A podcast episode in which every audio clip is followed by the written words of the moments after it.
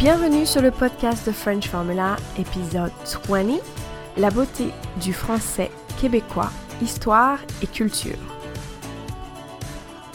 Je m'appelle Aurélie and I'm your host on this podcast. The French Formula podcast is created to help you and to inspire you during your French language learning journey. Cet épisode va être tout en français. Up for the challenge? Allez, c'est parti! Aujourd'hui, mon invité est Frédéric Jean et depuis 20 ans, il est enseignant au Canada. En plus d'être conférencier et animateur, il est également podcasteur. Son balado s'intitule Le cancre pédagogue. L'humain le fascine et la compassion est au centre de sa pratique. Dans cet épisode, fier ambassadeur francophone, Frédéric nous explique le lien entre la France et le Canada et comment l'histoire a eu un impact sur l'évolution de la langue. Il partage aussi de jolies expressions et des suggestions si vous souhaitez visiter le Canada francophone. Before diving into today's topic, I just wanted to tell you that you can now get even more content from the French formula by becoming a premium insider. This subscription includes monthly lesson with video and downloadable handout, weekly email with vocabulary, and live class each month hosted by me truly. With this membership, I am offering you France without a plane ticket. And it's all happening over at thefrenchformula.com slash premium. Bonjour Frédéric, bienvenue Bonjour. Sur le podcast de The French Formula. Je suis très heureuse de t'avoir avec moi aujourd'hui. Aujourd'hui, on va parler d'un sujet euh, qui me tient à cœur. C'est donc euh, le français, mais le français du Canada et plus particulièrement des provinces francophones du Canada. Et toi, euh, bel ambassadeur de cette langue, je suis très contente de t'avoir avec moi aujourd'hui pour en discuter. Est-ce que tu peux brièvement te, te présenter? Oui, euh, je suis Frédéric Jean. On m'appelle Mr. Friday. Je suis enseignant en anglais euh, dans, une, dans un petit village entre Montréal et la ville de Québec. Ça fait maintenant euh, 20 ans que je suis enseignant euh, et je suis aussi podcasteur pour le cancre pédagogue et aussi The Dork Teacher qui est depuis le mois de septembre en anglais. C'est extraordinaire. Super. Alors, je mettrai évidemment toutes ces références dans les notes du podcast pour que les, les, euh, les personnes qui nous écoutent aillent écouter soit en anglais, soit en français. Et voilà. Et voilà. Alors tout d'abord, avant de parler des expressions québécoises, francophones, qui sont parfois rigolotes pour moi en tant que, que française, c'est cette relation entre le Québec et la France. Qu'est-ce qui fait qu'on a cette, cette relation euh, forte qui nous lie avec la langue? Est-ce que tu peux nous raconter un petit peu l'histoire Ben, du je, peux Québec? faire, je peux faire une brève historique. Là. Je veux dire, euh, en 1534, c'était, dans le fond, la colonisation euh, des colons français qui avaient beaucoup de Normands. euh, qui sont venus s'établir en Nouvelle-France. Et la Nouvelle-France, c'est ce, qu'on, ce qui est aujourd'hui, euh, qui part, disons, de la province de Québec et qui longe les 13 colonies canadiennes pour se rendre jusqu'au Mississippi. Hmm. Et ensuite, euh, c'est ça, fait qu'on a eu, euh, nous avons eu des relations d'une colonie de, d'exploitation, c'est-à-dire que les colons français qui étaient là avaient des ports et il y avait aussi des, des forts pour euh, la traite de fourrure et de, du bois. Mhm. Puis, euh, puis ensuite, bien, euh, contrairement à les 13 colonies euh, anglaises de la Nouvelle-Angleterre, qui était une colonie de peuplement. Alors, les relations étaient beaucoup axées sur le commerce entre les Français de la Nouvelle-France et les Français pur laine, qu'on peut dire. Mhm. Est-ce que quand- tu veux savoir ce qui s'est passé par la suite? Et oui, est-ce que comment en fait cette il y a eu un moment, il y a eu une séparation? Qu'est-ce qui s'est passé?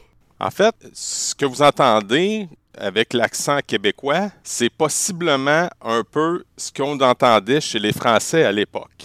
Mhm. Donc, votre accent a évolué en France et le nôtre a stagné, si on veut. Quand nos Mhm. relations étaient plus isolées, tandis que vous, les Français, vous aviez une ouverture un peu plus élaborée sur le monde.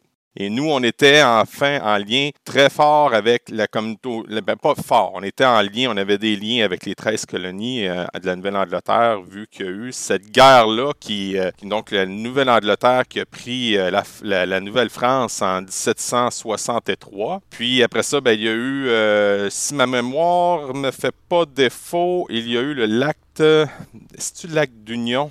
Mm-hmm. Euh, il y a eu le rapport Murray, dans le fond, qui, euh, s'est fait. Puis ce rapport-là, dans le fond, c'était une manière de pouvoir assimiler les, les, euh, les, Français de la Nouvelle-France qui étaient restés là pour qu'ils puissent devenir anglais et ils ne reconnaissaient pas. Ben, il y avait une reconnaissance de l'Église parce qu'on était très pieux. Je ne sais pas si en France c'est comme ça mm-hmm. encore aujourd'hui, mais à l'époque, au Québec, on était très pieux et on a, il y avait une tolérance envers l'Église, mais il devait faire une allégeance au roi. Mm-hmm. Comme quoi qu'il fallait qu'il refuse, dans le fond, le, certains préceptes, dogmes du catholicisme chose que, les, que la population n'aimait pas du tout. Et euh, ça, c'est pendant le rapport Murray. Et il y a eu aussi plus, plus tard, ben, il y a eu, eu, eu d'autres choses qui s'est passées, mais on a eu, en, fait, on s'est séparés, puis cette séparation-là a fait que vous, vous avez évolué côté langage, et nous, ben, on a comme si on veut euh, rester dans le même, dans la même bulle. Donc, la mm-hmm. progression n'était pas la même. C'est un peu comme si tu t'intéresses sur les médias sociaux à un sujet bien précis et tu ne vas pas voir ailleurs. Mm-hmm. Mm-hmm. C'est marrant parce que les étudiants, les apprenants posent souvent cette question quel est l'accent, euh, quel est le bon accent français? Est-ce que c'est le parisien? Est-ce que c'est le celui du sud? Et ce qui est rigolo, c'est qu'en France, même l'accent parisien n'est pas, on va dire, le bon accent. Est-ce qu'il y a un bon accent? Je ne pense pas, mais c'est marrant que tu puisses expliquer justement que c'est comme si le français québécois, comme tu dis, stagné, il avait été figé dans le temps, figé. OK? Et du coup, euh, ça nous donne, euh, voilà, euh, un aperçu de ce qu'était le français au 14e siècle, au 13e siècle. Donc. Euh, en, fait, en fait, là, je vais dire bien honnêtement, je pourrais parler encore plus le joual que ça. Parce que l'accent québécois, on appelle ça le joual. Le joual, OK.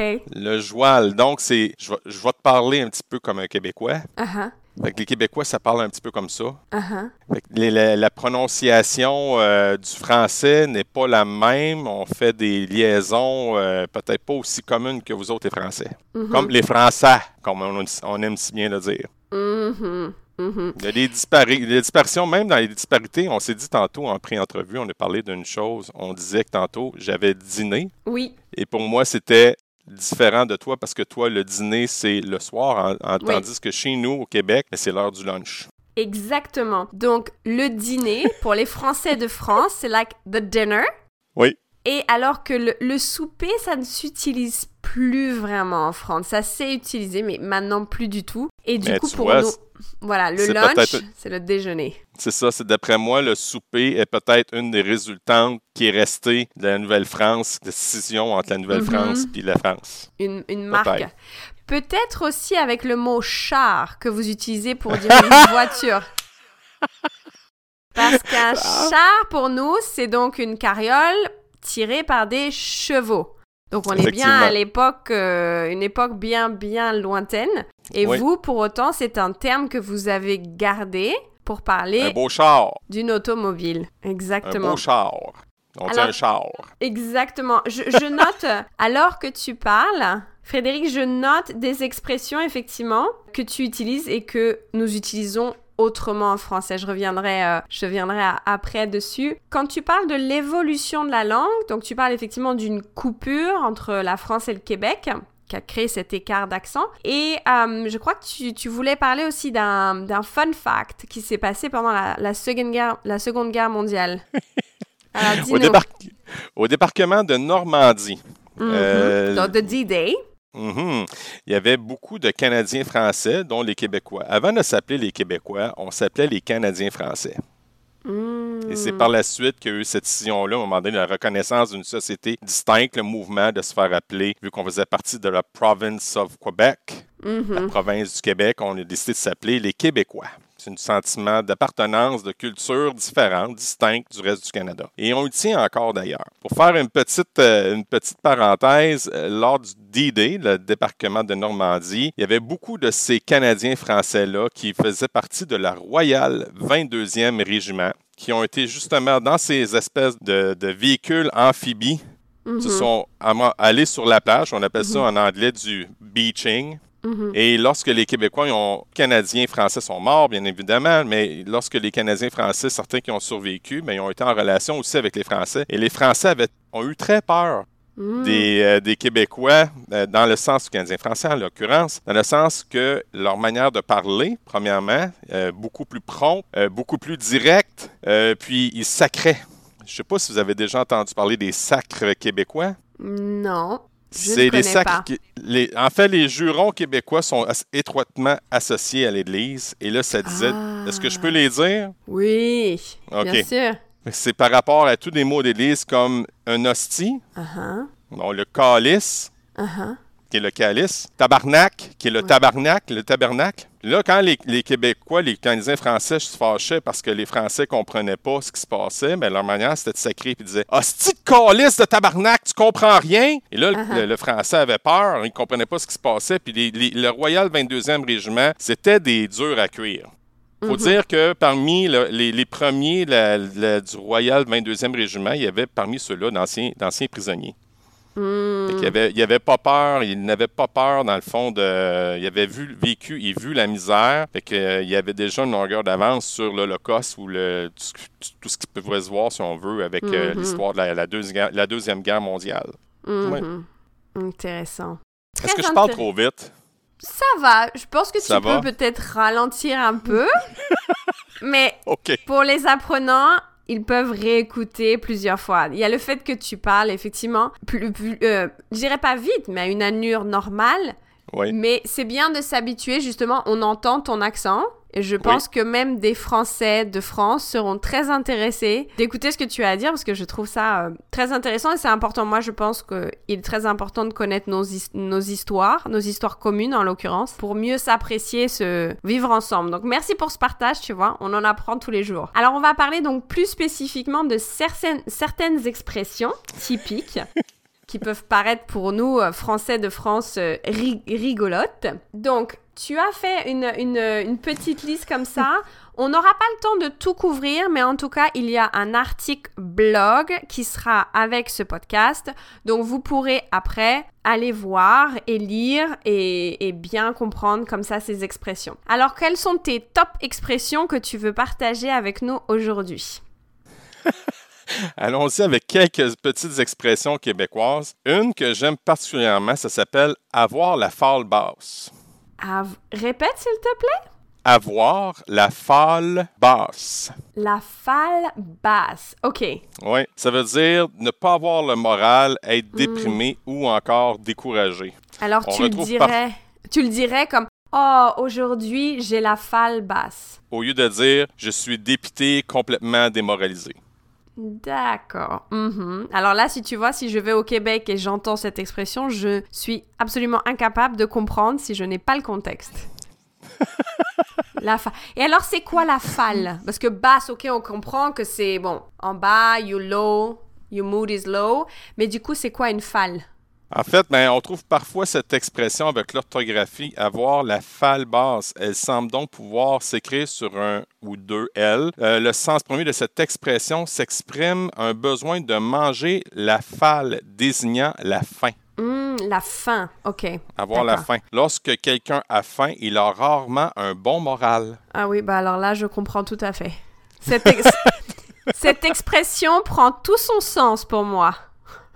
Me- mon mari me dit souvent que je suis très primaire. Si j'ai faim ou que je suis fatiguée, je me transforme. Ah, un peu comme la barre Mars. Ouais, je suis très primaire. D'accord. la prochaine expression, c'est avoir les mains pleines de pouces. Ah, normalement, on en a deux, mais euh, pleine de pouces, ok, the thumbs, ok. C'est une expression très imagée. Euh, il s'agit d'une preuve d'une grande maladresse. Avoir les mains pleines de pouces, c'est comme avoir deux mains gauches. Oui, d'accord. Tu Je comprends? Je, vois bien, je vois bien. Parce Et je dois te dire que Pour ma part, j'ai les mains pleines de pouces. Je suis incapable de bâtir quelque chose de mes mains. Et c'est pour ça que j'enseigne. Mmh. tu bâtis, tu bâtis autrement, tu bâtis les esprits. Exactement. Le terme beurrer épais. Quelqu'un qui beurre épais. D'accord. Mhm. OK, on peut beurrer une tartine, c'est l'action de mettre du beurre sur un pain, OK? Mais on peut aussi dire beurrer n'importe quoi. C'est un Ah. synonyme d'enduire ou de recouvrir quelque chose. Que l'expression québécoise beurrer épais est à prendre au sens figuré. Il signifie exagérer ou en faire trop. Hmm, D'accord. Est-ce que tu pourrais me donner une phrase? Euh, c'est quelqu'un qui met, disons qu'on est en communication et là, je te dis des choses qui sont carrément futiles, qui sont fausses, là, que j'ai tendance à exagérer Mhm. mes choses. Disons que je suis allé à la pêche et j'ai pêché un poisson tellement long qu'il a fallu, j'avais pas assez de place pour ma chaloupe. Et là, tu peux dire, hey, tu trouves pas que t'en beurres épais? Hmm, Ça veut dire, tu trouves pas que t'en dis un peu trop? T'en rajoutes, on dirait en français. C'est ça, Tu c'est à rajouter. Mhm. Exactement. Beurre épais sans rajouter, je pense que c'est euh, c'est le beau lien à dire, oui. Mhm. Euh, oh! L'expression avoir l'air d'une chenille à poil. Une chenille à poil. Ok, donc chenille, caterpillar. Ok. Mhm. Ok, alors qu'est-ce qu'elle a cette chenille? Ben, en fait, c'est pas très sympathique. On utilise cette expression pour dire qu'une personne ou un animal est particulièrement laide. Oh, lait. Mhm. Il faut dire que la comparaison est évidente et qu'une chenille à poil n'est pas l'animal le plus beau sur Terre. Ouais. Oh, il y a des jolies chenilles quand elles sont noires comme ça avec des taches jaunes. Oui. Elles sont magnifiques. Elles sont magnifiques, Oui, mais non. c'est les poils, effectivement. C'est une question de goût, peut-être. là. Alors moi, j'ai j'ai euh, j'ai deux... J'ai une expression que j'aime beaucoup. Euh, c'est « je suis tannée ». Mhm. Je suis Mhm. tannée, qui veut dire je suis, euh, je suis très fatiguée. Ou je suis vanné, ça veut dire aussi. là. Et donc ça, c'est vrai que euh, c'est une expression typiquement, euh, typiquement québécoise qu'on va Mais absolument si on, va en, si on va en mettre un peu plus, Mhm. on dit je t'aboute. Je tabote. Je t'aboute. Le bout, je t'aboute. Être à bout de nerfs, je Uh-huh. t'aboute. Ok. Je serais incapable de le comprendre. Je t'aboute. Je ta... Je tabote. Ça veut dire je suis à bout de nerfs. Je t'a, je suis à, je t'aboute. Bout. Wow. Est-ce que ça s'écrit? Est-ce que... Ça est-ce que- s'écrit pas! Non, ça, Ça s'écrit pas! Ok, ça se dit. ça se dit, ok. C'est que de l'oral. D'accord, C'est que de l'oral. Ouais. Ok, d'accord. Le joual n'est pas à l'écrit, est à l'oral seulement. Quelque chose que tu dis souvent, tu dis souvent euh, sur le fond. Fac, ça veut dire alors. Oh. Ça remplace alors. Si je suis en train de dire, euh, je suis allé magasiner, fac, j'ai dû dépenser 100 dollars pour acheter mes souliers. Alors, par exemple, vous dites magasiner, alors que nous, on dit faire du shopping. Oui, c'est- ça, c'est c'est du calque de l'anglais, ça, le shopping. Là. Exactement, on a ces termes comme ça. Aller faire du shopping, c'est aller faire les magasins et non pas magasiner. Magasiner, c'est quelque chose qui n'est pas utilisé en français euh, euh, de France. On va dire faire les magasins. Je vais faire les magasins pour mon anniversaire. Je vais faire du shopping parce que j'ai besoin de m'acheter des vêtements. Mais magasiner, non. Non. C'est pas forcément dans le futur. Voilà. Est-ce qu'il y avait une autre expression que tu voulais partager? Ben oui, l'expression être aux petits oiseaux. Être au petit os, c'est mignon.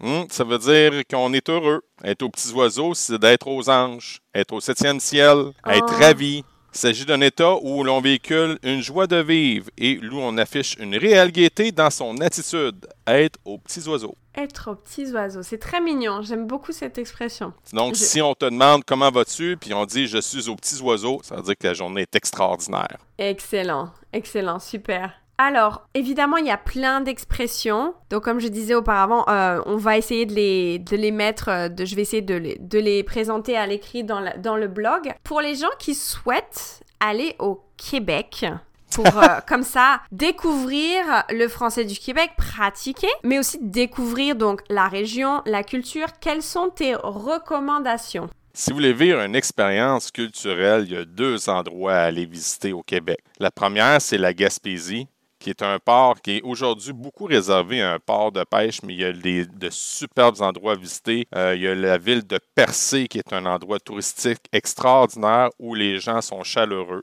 qui sont ouverts à vouloir t'aider si il y a de la difficulté, disons, à t'exprimer parce qu'ils sont habitués d'avoir des personnes qui arrivent de d'autres endroits, à l'occurrence des anglophones.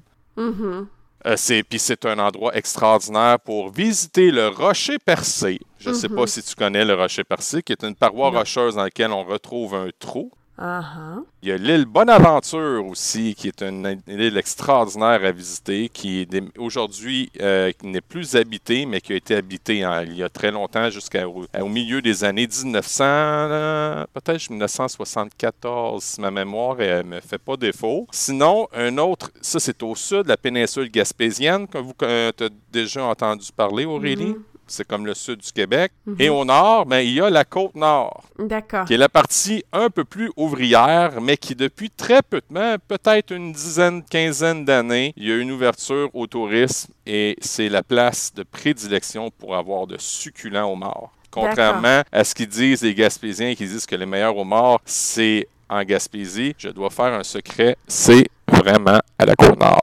D'accord. C'est des moments et, euh, et les gens sont hyper chaleureux et à la Côte-Nord est l'endroit de prédilection pour aller visiter les baleines, D'accord. les marsouins, Mhm. les macareux, les pingouins, les petits pingouins, et aussi, mais par contre, une chose qui est unique, qu'on ne retrouve pas à la Côte-Nord, mais qui se retrouve en Gaspésie, on retrouve des oiseaux migrateurs qu'on appelle les fous de bassin. Les fous de bassin. Oui, je vois. Tu connais les fous de Oui, bassin? oui, oui, je les vois, je vois. Oui, oui. Bon, et il y a- il y, a une ouverture au tourisme là, à la Côte-Nord. Pour revenir à la Côte-Nord, il y a une Mhm. microbrasserie à ne pas piquer des verres qui s'appelle La Compagnie. À Donc, c'est pas son... piquer des verres. Oui, Qu'est-ce que ça veut dire? Ça veut dire, les pas piquer des verres, ça veut dire que c'est euh, surprenant, c'est bon, puis c'est incomparable. D'accord.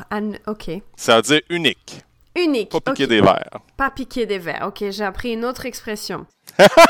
Super. Bah, si On vais- devra parler plus souvent ensemble, Aurélie. Exactement, parce qu'il faut. Quand j'irai au Québec, il faut que je sois prête parce que là. euh, Ah, la maison, la maison est ouverte chez nous. Voilà, merci. Bah, en tout cas, je, moi j'ai envie de venir, je ne connais pas, et puis euh, je pense que je serai comme un une nouvelle apprenante de français, parce qu'il y a tout à découvrir aussi sur la langue, avec toutes ces expressions. Mhm. Est-ce Et- que, je veux juste ajouter deux choses. Dis-moi. Est-ce que tu connais le pâté chinois? Non.